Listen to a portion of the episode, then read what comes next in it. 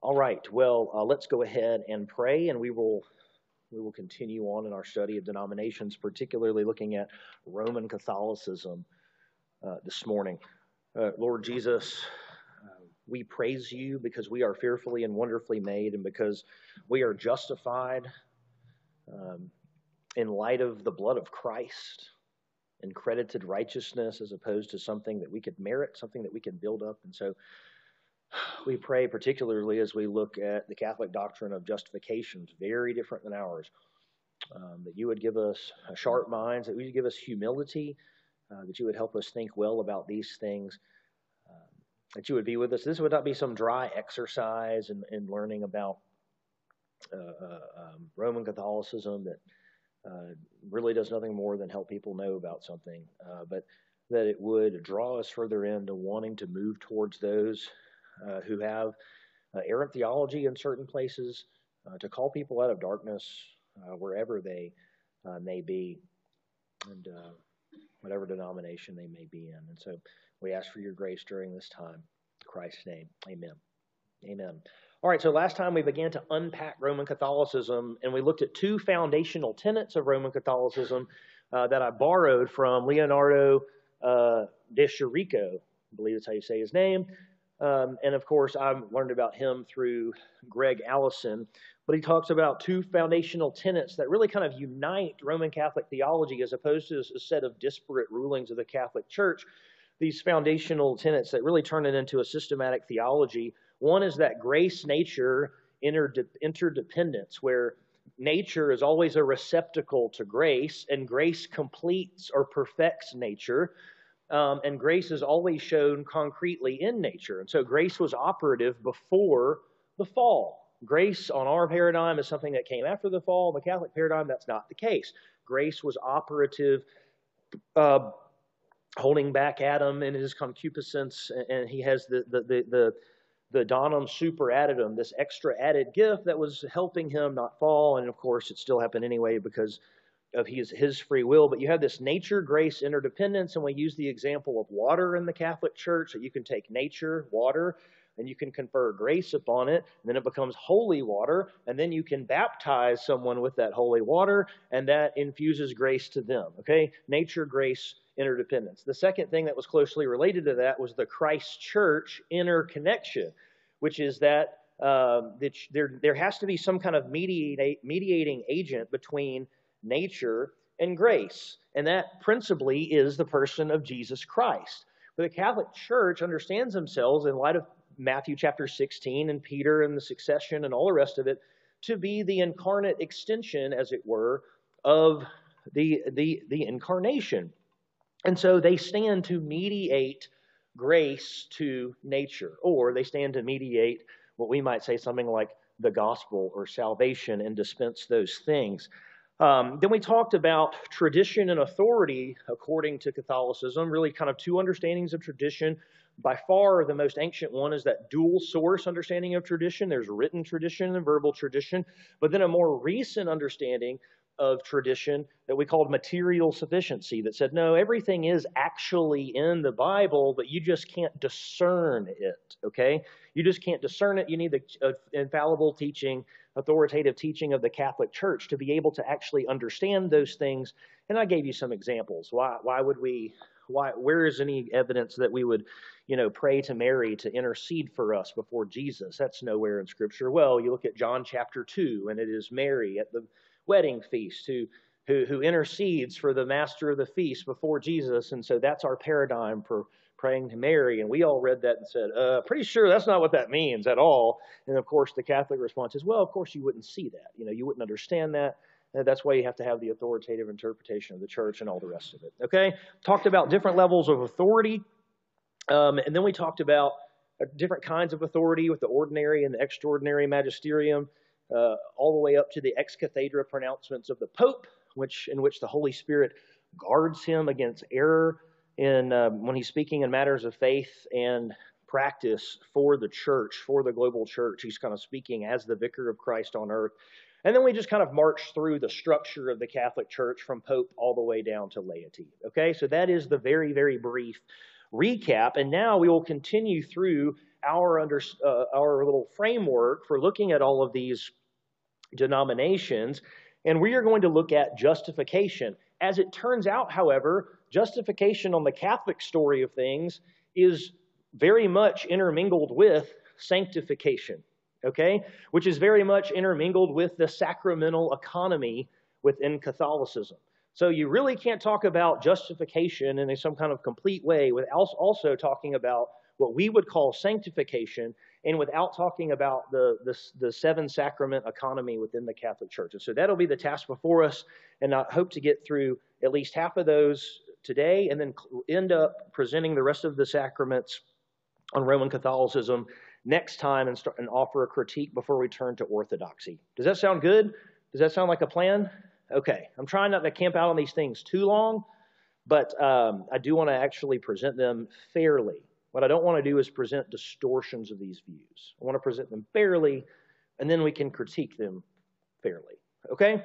Okay, so let's get at it. The Roman Catholic understanding of justification is the following In justification, virtue, uh, uh, righteousness is graciously infused into the believer who starts the Christian life through baptism actually righteous, the Catechism says just, before God, and then tends to that righteousness by good works and appropriation of the sacraments over the course of their life. Justification is a process that ends in glorification or the beatific vision, beholding God. So, for example, from 1989, this is not the year 1989, from the Catholic Catechism, point uh, the first work of grace of the Holy Spirit is conversion, affecting justification in accordance with Jesus' claim at the beginning of the gospel. Moved by grace, man turns towards God and away from sin, thus accepting forgiveness and righteousness from on high. And then there's a citation. Justification is not only the remission of sins, but also the sanctification and renewal of the interior man. Okay? So there is, to be very clear, there is a substantive moral change in justification. It is not a declaration that someone is righteous who is not. It is righteousifying somebody, and that starts at baptism. Again, 1990, justification detaches man from sin, which contradicts the love of God, and purifies his heart of sin. Purifies his heart of sin. Justification follows upon God's merciful initiative of offering forgiveness. It reconciles man with God, it frees from enslavement to sin, and it heals. All right? Finally, 1992, justification, and I'm, I'm quoting the, from the Catholic Catechism just so you don't have to trust me on this, okay? That's, that's why I'm quoting from the authoritative sources here. Justification is conferred in baptism, the sacrament of faith. It conforms us to the righteousness of God, who makes us inwardly just.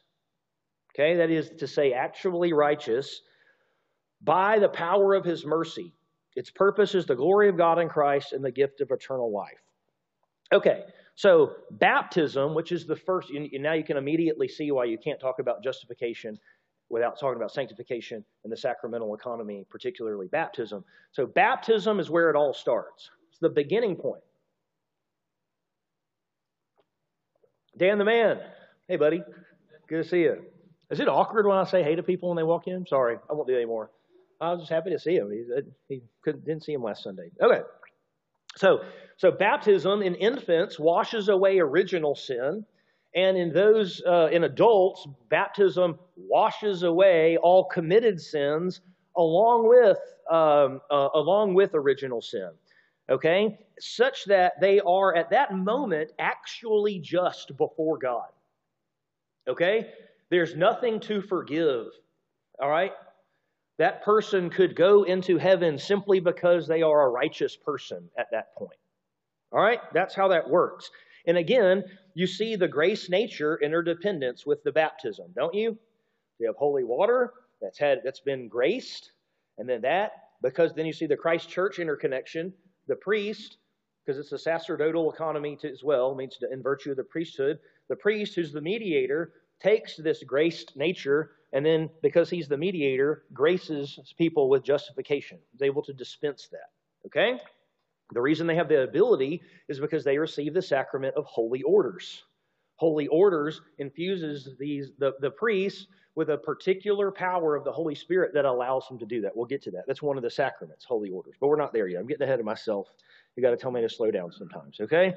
So justification does not occur in a single moment. It's not like I was justified. No, that's not it. That's not it. Justification doesn't occur in a single moment, as some of those references that you heard probably suggested to you. Um, being righteous, being just, inwardly just, my heart being actually righteous and just before God, is the place that everyone starts. That's the place where everyone starts. But then, post baptismal sin ruins that. I fall from my perfect righteousness, actual righteousness that I had. Um, and then there is a process of righteousification that takes place over someone's entire life. So the justification and sanctification are really blended together on the Catholic scheme of things. Okay? Um, and, and, and the Roman, Roman Catholic concept of grace as something that is intermingled with nature itself is clear. Let me give you one more quote here. The grace of Christ is the, this is from 19, uh, 1999. The grace of Christ is the gratuitous gift that God makes to us of his own life, infused by the Holy Spirit. So grace is this thing that is shot into, so to speak, to put it a little bit crudely, infused into people into our soul to heal it of sin and to sanctify it. It is the sanctifying or deifying grace that is received in baptism. So, all of this is received in baptism. It is in us the source of the work of sanctification. Okay?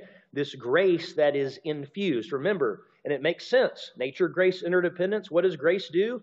Grace completes uh, or perfects nature. That's not a new phenomenon for them after the fall. Grace was operative in nature before the fall. It's still bringing things to completion. It's still bringing things to its end as this thing that is inside nature as a kind of receptacle. Okay? So you have justification, major point, but related to that is the discussion of merit. Merit.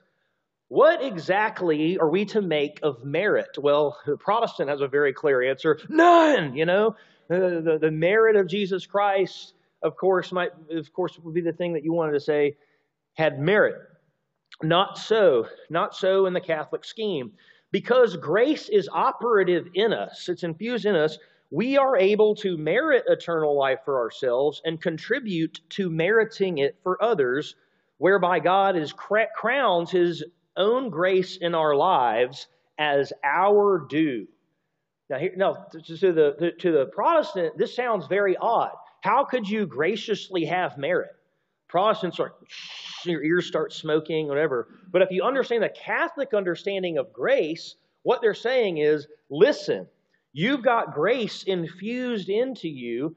That's what makes any of this possible. No one can merit uh, initial justification. They make that very clear. No one can merit initial justification. Everyone is a sinner uh, who deserves the wrath of God. Okay. You don't merit the grace of initial justification, but you have grace infused into you that enables you to do works. And so you are going to end up, in a sense, living a justified life or not, and really to degrees, and that's where purgatory comes in. We'll get to that. But all of that is made possible by God's grace that is in you, working in you to bring things to completion and so that is the sense in which a Catholic can say all of our merits are but grace, which sounds very confusing. And in fact, it is because it is, it is confusing. But on their categories, it makes sense. It makes sense. It's not as though they're saying anyone can just merit eternal life by, by just being a good person. It's not like some you know, Pelagianism or something like that. It's an infused grace that enables these things to happen. So, from 2008, again, for those who, for half the people who, uh, uh, we, my class doubled in size, I think, in about 30 seconds. This is just great. Uh, but from 2008, listen very closely. The merit of man before God in the Christian life arises from the fact that God has freely chosen to associate man with the work of his grace. The fatherly action of God is first on his own initiative and then follows man's free acting through his collaboration so that the merit of good works is to be attributed in the first place to the grace of God, and secondarily, uh, and then to the faithful. Okay? Man's merit, moreover, is itself due to God. For his good actions proceed in Christ from the predispositions and assistance given by the Holy Spirit. Okay? Uh, 2009, the merit of our good works are gifts of the divine goodness. The merit of our good works are the gift of divine goodness. Grace has gone before us. Now we are given what is due. Our merits are God's gifts. And again, if you're struggling to understand that, it's because I understand why you're struggling to understand that, because you're understanding grace through the Protestant paradigm of grace and not the Catholic paradigm of grace. On the Catholic paradigm of grace, it makes sense. On the Protestant understanding of grace, it's just it's literally a contradiction. Okay?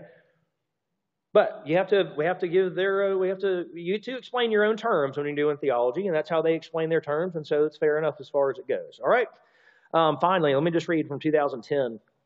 Since the initiative belongs to God in the order of grace, no one can merit the initial grace of forgiveness and justification. No one can merit that. It's all grace, grace alone at the beginning, at the beginning of conversion. Moved by the Holy Spirit and by charity, we can then merit for ourselves and for others. Hold that thought. The graces needed for our sanctification, for the increase of grace and charity, and for the attainment of eternal life. Even temporal goods like health and friendship can be merited in accordance with God's wisdom. These graces and goods are the object of Christian prayer. Prayer attends to the grace we need for meritorious acts. Okay. Again, very much the grace nature interdependence super strong, like on full display here. Grace is something that is infused into everyone. And let me give you an example if that's hard for, for you to for people to understand. Let's say I dropped me and a, so me and a Navy SEAL were dropped in a war zone. Okay? And uh, uh, we were both given um, uh, whatever. What's the standard issue? M16, whatever. What is it Egan? M4. I was close. Couple, couple, couple numbers off. All right. All right. M4. We both got an M4. All right, but here's the thing. I don't know how to use an M4, but the Navy SEAL does. But we were, you know what? We were both graciously given. They both dropped out of a helicopter for us as just like a hey, here's a help that you could not procure from yourself. But here's a but here's the thing: the difference between who gets out alive is not based on just who got that uh, initial gift, right? Is who knows how to appropriate it and who appropriates it well. Okay? Because I'm going to be dead very quickly. All right? And Egan's getting out of there. All right? Mike will be walking away and I will be meeting Jesus. And the difference is because he actually knows how to shoot guns and I don't. Okay? That's like this. That's like this. Everyone starts with grace. Everyone has this assistance. It's infused but kind of whether, but whether or not you get to the finish line depends on how you appropriate those things. And when you get to the end, it's like, well, yeah, of course you deserve this, but you, but none of it would be anything if it were not for the gift that you had. The only reason this was made possible was because of grace. Does that make sense? Does the illustration make sense? Okay. So, now I mentioned the, the catechism mentions meriting grace, graces, and merit for other people. All right? So let's talk about the treasury of merit very briefly. The merit of Christ's person and work combined with the supererogatory, which is like above and beyond, or supererogatory, however, however you want to say it, doesn't matter. Uh, above and beyond kinds of obedience. It's like a Mother Teresa would be a great example kind of thing, like super, super kind of saint. These works of the saints and Christ form an inexhaustible bank of good works that can be applied to a believer's soul to achieve a reduction in the temporal punishment due their sin. In the temporal punishment due their sin. And so, after you are made perfectly righteous in baptism and you sin, guess what? You're not just anymore. God's a just God. He's got to punish sin. So that means you have to be punished. Okay? And that is going to, uh, and if you are not perfectly righteous or past, right? So here, let's just make it real crude. Here's like the righteous, perfectly righteous finish line. You start here. This is the start line. Most people, regrettably, you know, fall way behind, right, in life, and maybe they die right here. Okay, but some people are like the super saints and they finish up here. They've got supererogatory works. Well, if you finish down here and you're not quite right with God, there is temporal punishment until you are fully justified. Okay? Because God is just. And so God has to punish sin. And so he has to punish you. And if you are not all the way there, what happens? That's the doctrine of purgatory. Purgatory completes uh, one and prepares one for heaven. But here's the thing this, the merits, the treasury of merit, because the Catholic Church can appropriate these over and above works, they can actually appropriate some of your merits to somebody else. These are accomplished, this is accomplished by having an indulgence granted by the Catholic Church, where you can get a particular number of days.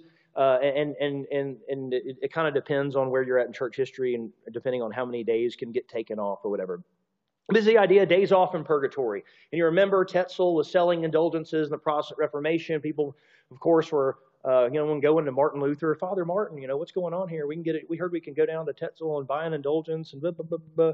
And, and that's, and that was one of the precipitating causes of the Reformation, uh, among other things, of course. But um, indulgences are granted only by the church, and there, right there, is the Christ Church interconnection. They are the ones who mediate the treasury of merit to nature, that is to say, you and I okay? And because it, it's all seen as like one big family. So you have the three tiered church in Catholic theology. You have the church on the earthly church, you have the heavenly church, saints who have died, but you also have the purgatorial church, those who will reach heaven but aren't there yet. You have a three tiered church. We only have a, Protestants only have a two tiered church. So from 14, there are plenary indulgences, which is like totally back to zero. It's like a full, it can only be given by the Pope the vast majority of bishops can only give uh, partial, partial indulgences, certain number of days. So, an indulgence is obtained through the church, who, by virtue of the power of binding and loosing, is that Matthew 16 language, granted her by uh, Christ Jesus, intervenes in favor of individual Christians and opens for them the treasury of the merits of Christ and the saints to obtain from the Father of mercies the remission of the temporal punishments due for their sin. Thus, the church does not want to simply come to the aid of these Christians, but also wants to spur them to works of devotion, penance, and charity. 1479. Since the faithful departed, since the faithful departed are now, since the faithful departed, now being purified, are also members of the same communion of saints, one way we can help them is to obtain indulgences for them, so that the temporal punishments due their sins may be remitted. What he's saying is, you got grandma, grandma, you know, she was a bad Catholic. So she's, but she was, you know, she's in or whatever. So, but she's in purgatory. You know what you can do to help grandma? Indulgences. That will help take her time off because part of the treasury of merit will then be applied to her, and she will get closer to being actually just again.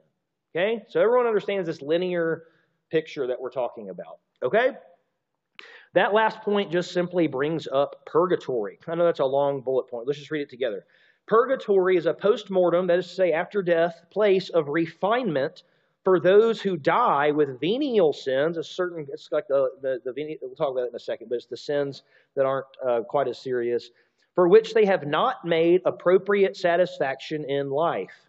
In purgatory, the gap between how one started the Christian life, morally perfect before God through baptism, and how they finished it is addressed and closed so that one can achieve the holiness necessary to enter the joy of heaven.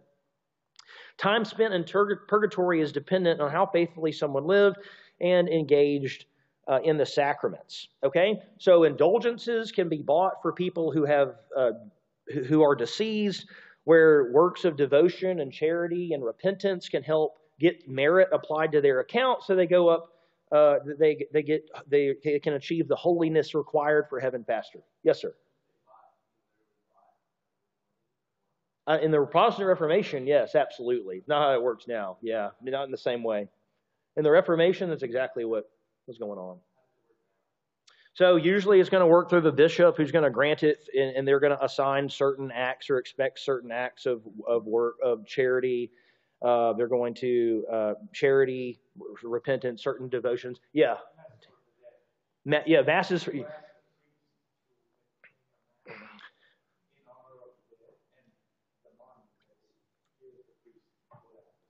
Mm. Now,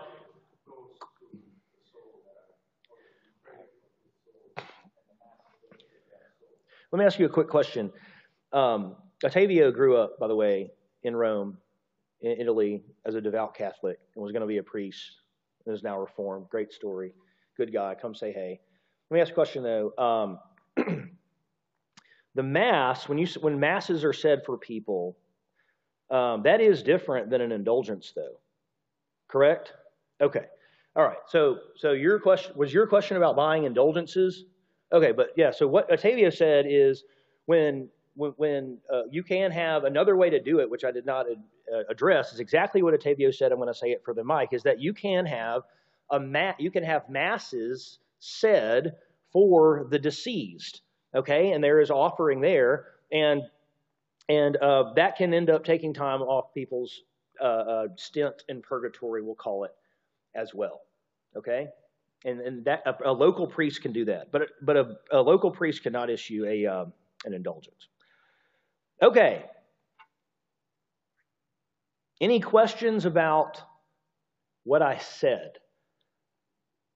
Not about whether you agree. You understand? Yes, sir. Okay. The system that, that you're uh, explaining there puts man in the position of only in the, you know, from, from the very first reaction to God. In other words, God reacts to man. Yes. In the beginning. And then as. Well, they would tell you that God takes the first step through baptism.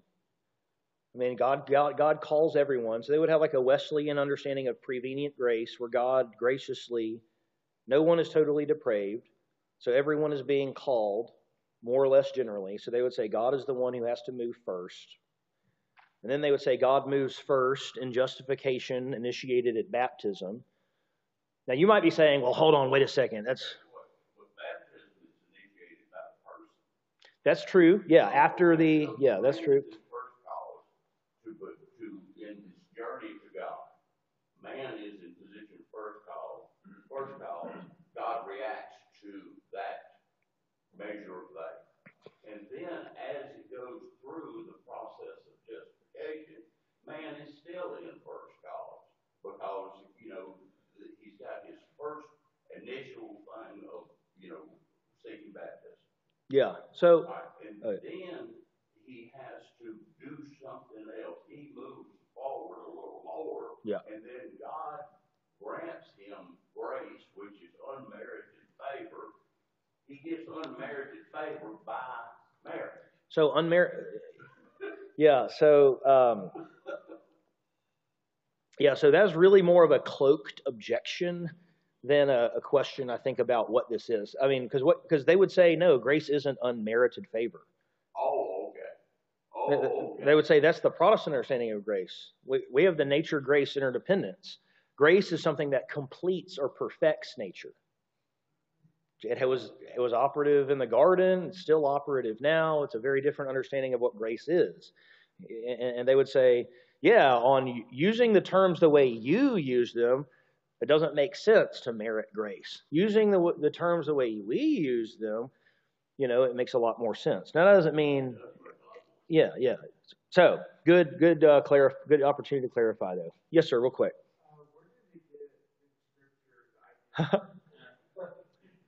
yes. Well.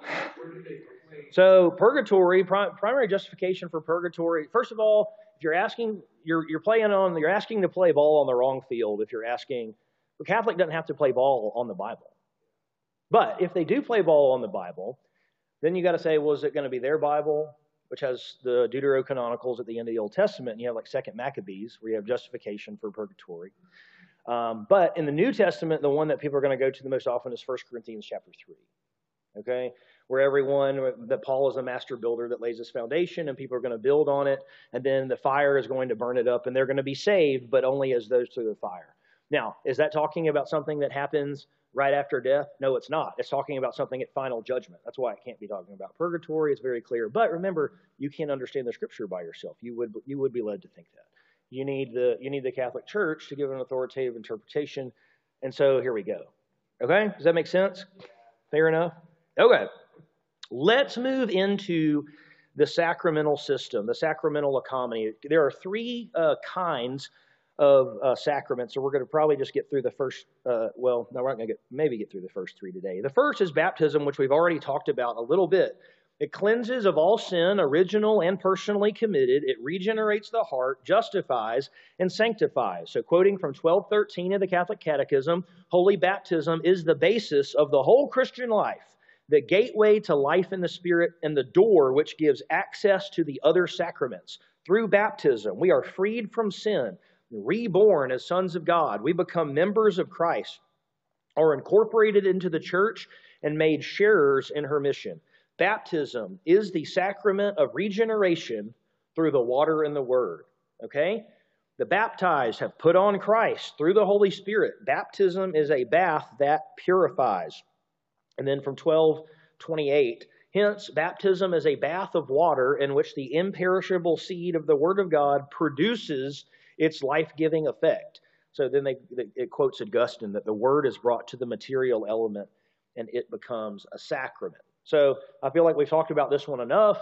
You have water, is going to be blessed by a priest. You're going to receive baptism. It achieves effectively these things, and everyone, to whatever extent they were, well, everyone before baptism is kind of way, way down here in the sin category. You get back up to righteous, and then you're trying to hold the line the rest of your life. You know, you're trying to pass finish line right here instead of right here. If you're right here, got to go to purgatory to get to right here.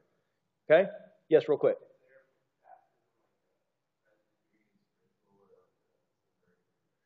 Um, well, it's been different time, different times in uh, church history, uh, and they'll do it different ways depending on where they are in in the world. But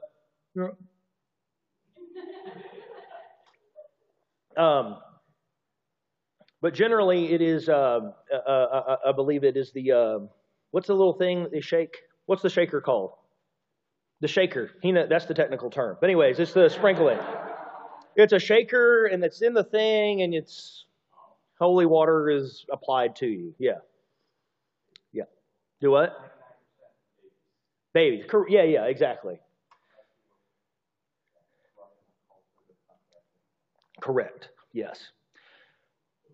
Okay, so let's go to the next step, which is confirmation. Now, some of you are more familiar with confirmation because there are Protestant denominations who do confirmation. But when Protestant denominations do confirmation, it's very different. So, what is this business of confirmation? Confirmation, which is usually on the heels of some kind of catechesis, the, the confirmation is the point at which believers are, and I'm quoting here, more perfectly bound to the church and are enriched with the special strength of the Holy Spirit as they receive the seal of the gift of the Holy Spirit. Okay, so quoting from 1285 it must be explained to the faithful that the reception of the sacrament of confirmation is necessary for the completion of baptismal grace. Okay? It is necessary for the completion of baptismal grace. For by the sacrament of confirmation, the baptized are more perfectly bound to the church and are enriched with a special strength of the Holy Spirit. Hence, they are, as true witnesses of Christ, more strictly obliged to spread and defend the word, defend the faith by word and deed. And so, in the, the Roman rite, at least, you have the priest, the bishop, who extends his hand over the uh, uh, confirmants or whoever's getting confirmed there, and then um, and then the the Holy Spirit, and he invokes the outpouring of the Holy Spirit, and then they receive a. It's not as though they never had the Holy Spirit, but it's like you get the full measure of it, you get the seal of it, you get the like the whole kit and caboodle. I, I, it's it's like you get the upped version, and that comes with upped responsibilities. So 1302 it is evident from its celebration that the effect of the sacrament of confirmation is the special outpouring of the Holy Spirit as once granted to the apostles on the day of Pentecost.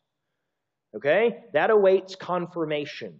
That awaits uh, confirmation. From this fact, confirmation 1303 brings an increase and deepening of baptismal grace. Okay? Um, the booster shot. That's a good way to think. That's a good way to think about it. Yeah, the booster shot. And, it, and it's kind of like, um, yeah, in one sense, it's like a dry baptism. a dry believer's baptism. Mean, it is. It, it's, uh, in fact, my friend who's an Anglican, they do confirmation, and that's exactly what he calls it. He's like, yeah, we do a dry believer's baptism, confirmation, and they do a, a infant baptism. Uh, but yeah, that's right. It is very much like a booster shot, you might say. Um, when confirmation, 1298, is celebrated separately from baptism, like in the Roman Rite, the liturgy of confirmation begins with the renewal of baptismal promises and the profession of faith by the confirmants. This clearly shows that confirmation follows baptism. When adults are baptized, however, they immediately receive confirmation and participate in the Eucharist. All right, the Eucharist. That leads us to our final sacrament of initiation the central sacrament by far of the Catholic Church. By far, there is no close second. The baptism is the entryway, kind of procedurally the foundational one, but in terms of the one that ha- has is by far the most important, the high, most highly regarded, it is the Eucharist. The Eucharist, 1324, is the source and summit of the Christian life. The other sacraments, and indeed all ecclesiastical ministries, church ministries, are, are and, and works of the apostolate are bound up with the Eucharist and are oriented toward it. For in the Blessed Eucharist is contained the whole spiritual good of the church, namely Christ Himself, our Pascha, our Passover lamb, um, our own version of what will then be Easter. Um, Eucharist. Who knows what the Eucharist is? When I say Eucharist, what do you think of? Yes. But what is that? What is what is it though? What would we call the Eucharist? Call it uh, communion or the Lord's Supper. Yeah, we Protestants would call it communion or the Lord's Supper. Um, that's exactly right. I just wanted to define the term here. But it, for the Catholic understanding is very extraordinarily different. Okay, the first part of the understanding that is very different is transubstantiation. Okay, transubstantiation. What is that? Reading from 1376. The Council of Trent summarizes the Catholic faith by declaring, because Christ our Redeemer said that it was truly his body that he was offering under the species of bread. This is from the, the Last Supper in the Gospels. It has always been the conviction of the Church of God, and His holy council now declares again that by the consecration of bread and wine, there takes place a change in the whole substance of the bread into the substance of the body of Christ our Lord, and of the whole substance of the wine into the substance of his blood. Okay? This change is called transubstantiation. And so the, the uh, epiclesis is pronounced, the priest literally performs a miracle, invokes the Holy Spirit, and the, the, the bread and the wine literally turn into the body and blood of Jesus. They're not symbols, they're not mere symbols. They are also symbols, but they're not mere symbols at all. That's not a spiritual presence. Christ is with us in the ceremony. That's not it that he is contained, the physical body and blood, under the guise of these things, the accidents of the bread and wine, is the substance of Jesus' body and blood. Okay?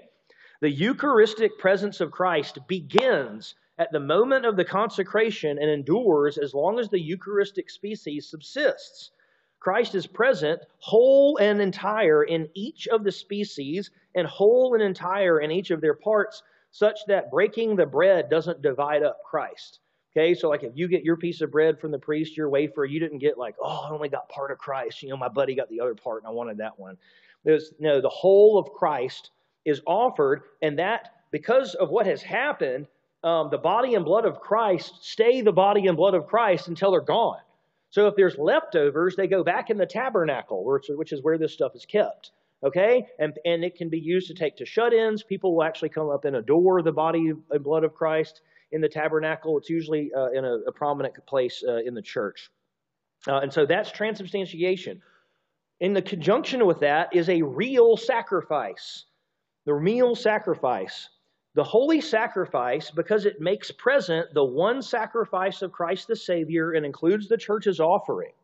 The term holy sacrifice of the Mass, sacrifice of praise, spiritual sacrifice, pure and holy sacrifice are also used, since it completes and surpasses all the sacrifices of the Old Covenant. Okay? So, just to be very clear, and a lot of Protestants get this wrong. Oh, it's going to say it in the next one, so I'm not going to say it yet. Real sacrifice. So, there is a real sacrifice that happens. All right? A bloodless sacrifice in a sense, but a sacrifice. And what the idea here is that God's, uh, and I'll just go ahead and get into the next one. Um, let me read it and then I'll explain and we'll close. It's atoning. The Eucharist is atoning. It's propitiatory. It can only it cannot atone for any mortal sins. Okay, if you've committed a mortal a grave sin, you have to deal with that with penance before you can go take the Eucharist. But it can um, uh, wipe out your venial sins and make you less likely to prevent mortal sin. So, atoning. The sacrifice of Christ and the sacrifice of the Eucharist from 1367 here are one single sacrifice. The victim is one and the same. The same now offers to the ministry of priests who then offered himself on the cross. Only the manner of offering is different. And since in this divine sacrifice, which is celebrated in the Mass, the same Christ who offered himself once in a bloody manner on the altar of the cross is now contained and is offered in an unbloody manner, this sacrifice is truly propitiatory. So the thing that Protestants get wrong, and, and it's just not their view, uh, and I'm not saying the, the, the right view, in my judgment, is any more plausible in this case, but it's not, Catholics don't believe that Jesus is sacrificed over and over and over and over and over. As you just heard me read, they believe there is one sacrifice and that the cross of Christ, the sacrifice on the cross, takes part in divine atemporality. So while it happened down here on the timeline, okay, it's timeless. If here's like the, the space time block, let's just be real like comic book about it. Here's the space, here's let there be light, here's when we've been there 10,000 years. We'll just cut the slice off right here. All right, Christ's sacrifice happens here in history, but actually it's a timeless sacrifice. So think of it happening up here with God's timelessness. And so what's happening isn't Christ is getting re-sacrificed, it's one and the same sacrifice. It's just getting pulled down, you might say, onto different altars. It's getting tapped into. It is getting the the language used is getting represented, not represented.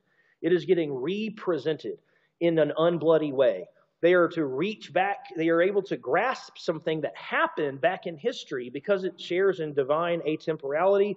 They are able to grasp it and represent it such that the same sacrifice that was made on the cross is just made available uh, right in front of the folks. That's the idea. Okay? Um, the Eucharist, then, because it is participation in the atoning sacrifice of Christ, like I mentioned, does have the ability to forgive venial sins. Uh, the faithful are required by authoritative canon law to receive the Eucharist at least once a year. My understanding it's supposed to be during Easter. Uh, I, I don't know how many Catholics go on Easter versus just once a year some other time. I really don't know. Um, okay, we are right at time. We are right at time. I got through all my material. All right, we got through this, the sacraments of initiation.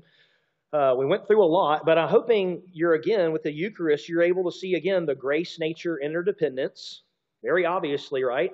The grace transforms the lower objects, the bread and wine, and then you see the Christ church interconnection.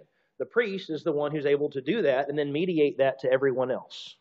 Okay? Two fundamental tenets we're going to see in almost, almost every single aspect of Roman Catholic thought. So let's go ahead and close in prayer. If you have questions, uh, please come ask me. And next time, uh, I'll see if I can finish up the sacraments for us with the, uh, the, the, the, other one should go a little bit quicker.